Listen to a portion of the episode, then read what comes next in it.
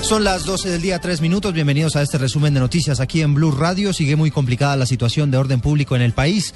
A los atentados contra el medio ambiente y la infraestructura petrolera en el departamento de Putumayo, hoy presuntos guerrilleros quemaron eh, tres vehículos y volaron un puente en la vía que conduce a la costa a la altura del municipio de Ocaña, en norte de Santander.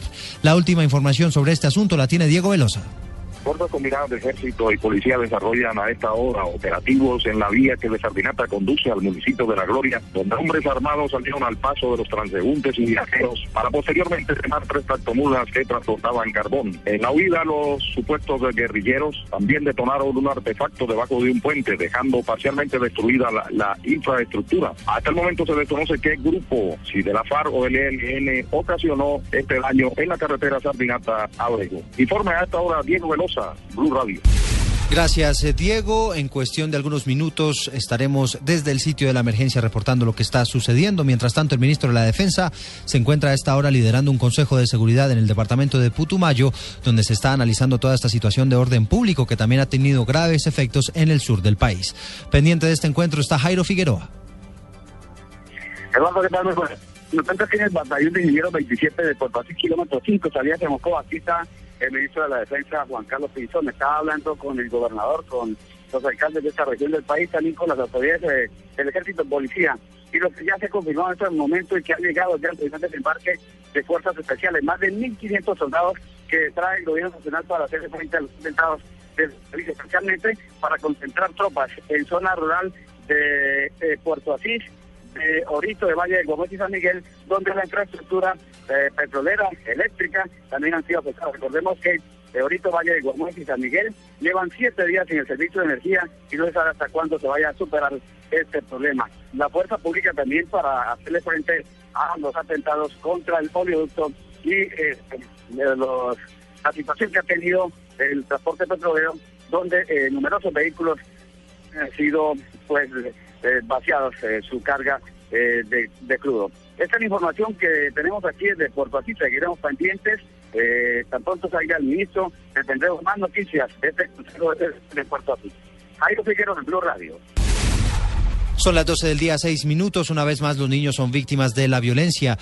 En las últimas horas, un hombre mató a su hija de tres años en la capital del país. En algunos minutos se va a iniciar la audiencia para su judicialización. Vamos a la unidad de reacción inmediata, donde se va a cumplir esta diligencia, donde se encuentra Juan Carlos Pardo.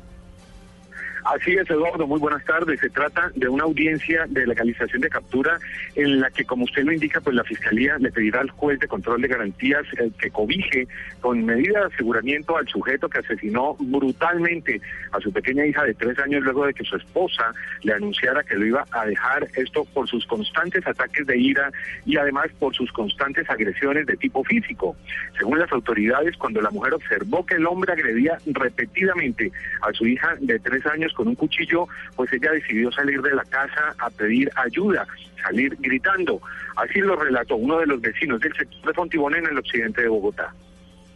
Lo único y fue que pues tenían un problema ahí, salieron una, pues la salió gritando, se desmayó y entraron los policías. Cuando la vieron a sacar, al rato como los 15 minutos nos dimos de cuenta de que salió una niña pues como con sangre y se la llevaron rápido.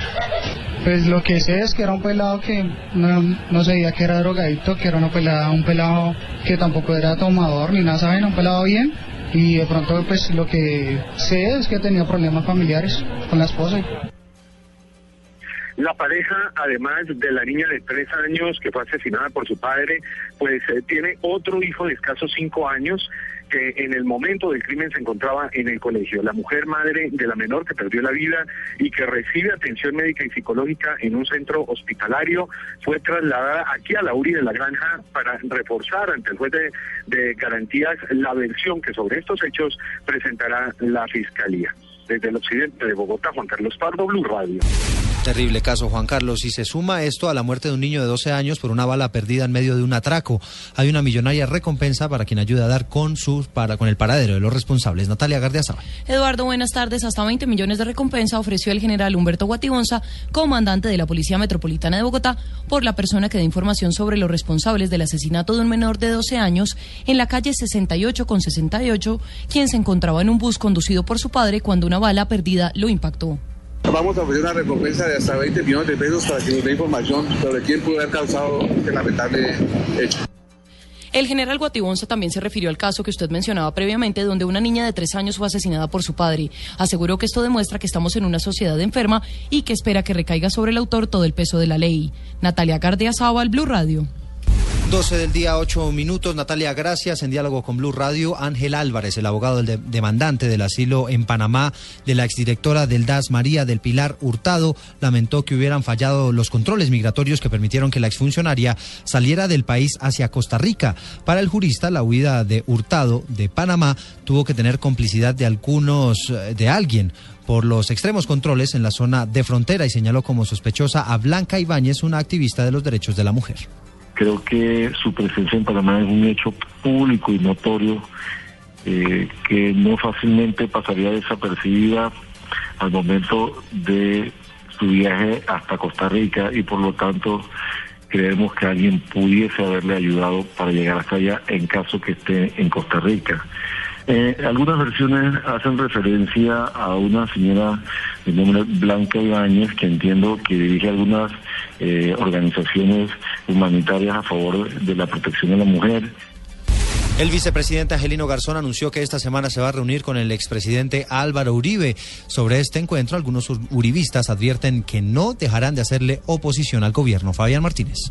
Así es, Angelino Garzón, días antes de entregar su despacho en la vicepresidencia, insiste en un acercamiento entre Álvaro Uribe, jefe de la oposición, y el reelecto gobierno de Juan Manuel Santos, y esta mediación ya tendrá un encuentro concreto esta semana que viene, dice Angelino a través de su Twitter esta mañana, abro comillas. El miércoles 30 de julio dialogaré con el expresidente y senador Álvaro Uribe Vélez sobre diversos temas nacionales, cierro comillas. Sobre este encuentro, la bancada uribista en el Congreso se muestra pesimista de una reconciliación. El senador Ernesto Macías afirma que la relación Uribe-Santos va más allá de un tema personal. Que pues este no es un tema de, distanciamientos personales ni de vanidades personales, sino que con el presidente Santos hay diferencias profundas en cuanto al manejo del país, en cuanto a muchos temas que este gobierno ha abandonado, políticas, etcétera. No sé cuál sea la intención del vicepresidente Angelino, eh, no sé qué haya detrás de eso, cuáles sean los temas que él, estará pensando plantear. Según declaraciones de Garzón, para el nuevo gobierno Santos debe entablar un diálogo constructivo no solo con el Centro Democrático,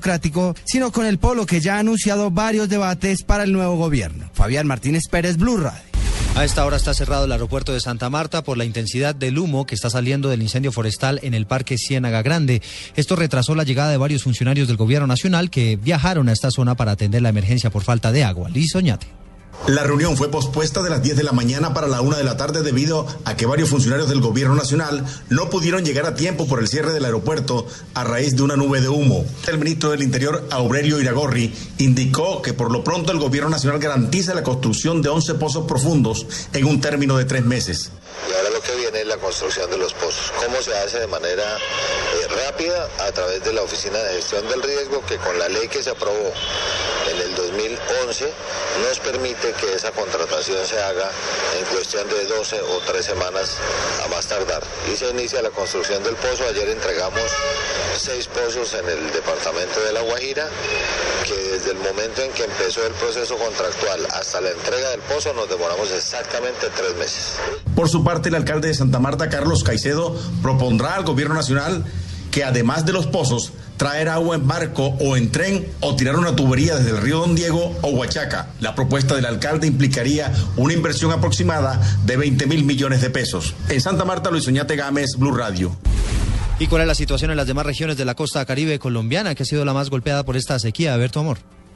Eduardo, se ha ordenado activar todas las salas de crisis en los departamentos de la región Caribe al conocerse que 37 de los 79 municipios afectados por la sequía han sido declarados en calamidad pública. Por esta razón y de acuerdo con lo que ha explicado Carlos Iván Márquez, director de la Unidad de Gestión del Riesgo, se comienzan a activar la crisis. Estaremos en La Guajira verificando que también estemos entregando con agua y saneamiento. Vamos a facilitar de carro tanques, vamos a entregar tanques de 5.000, de 10.000 hasta 20.000 litros para enfrentar esta situación. En el caso del departamento de Bolívar, el gobernador Juan Carlos Gozaín informó que por la fuerte sequía hay 5.000 hectáreas afectadas y 3.000 reses muertas, mientras que en el Atlántico los municipios más afectados son Piojó, Tubará, Juan de Acosta, Luruaco y Yusiacurí. En Córdoba, su capital Montería, Cereté, San Pelayo, Lorica, San Bernardo del Viento, Moñitos, Puerto Escondido y Chimá, que requieren atención especial. En Barranquilla, Eberto Amor Beltrán, Blue Radio.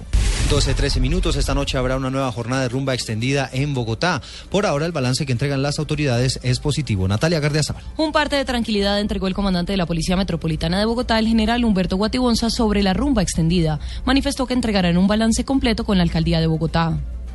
Realmente no hubo un, un cambio significativo en, en, aumento de riñas o homicidios en, en, algunas de las zonas. Absolutamente ninguno. Digamos que la, la experiencia de, de, esta madrugada fue muy buena porque realmente no, no tenemos Estuvimos consultando al hospital de Kennedy sobre la situación y aseguran que hubo disminución de lesionados y heridos con respecto a las jornadas anteriores de rumba extendida. Natalia Gardea Sábal, Blue Radio. En información internacional les contamos que ya son más de mil los muertos por la guerra entre palestinos e israelíes en la de Gaza. Hace algunos minutos el ejército judío aceptó prolongar la tregua por cuatro horas más, es decir, hasta las cuatro de la tarde, hora colombiana. Hablamos ahora de deportes. La prensa de España da como un hecho la llegada del arquero David Ospina al Arsenal. Y detalles con Nelson Asensio. El próximo lunes quedaría definida la situación de David Ospina, quien cambiaría de residencia. De Niza, en la Riviera Francesa, se mudaría a Londres, concretamente al Arsenal, donde ya el técnico Arsene Wenger ha declarado que es un hecho que Ospina firmaría con el equipo londinense. Le ganó el mano a mano a Casillas, por lo menos eso dicen en España los diferentes portales de deportes. Ospina se convertiría en el tercer fichaje del Arsenal en este verano junto al chileno Alexis Sánchez y al francés Mathieu Debuchy. Nelson Enrique Ascenso para Blue Radio.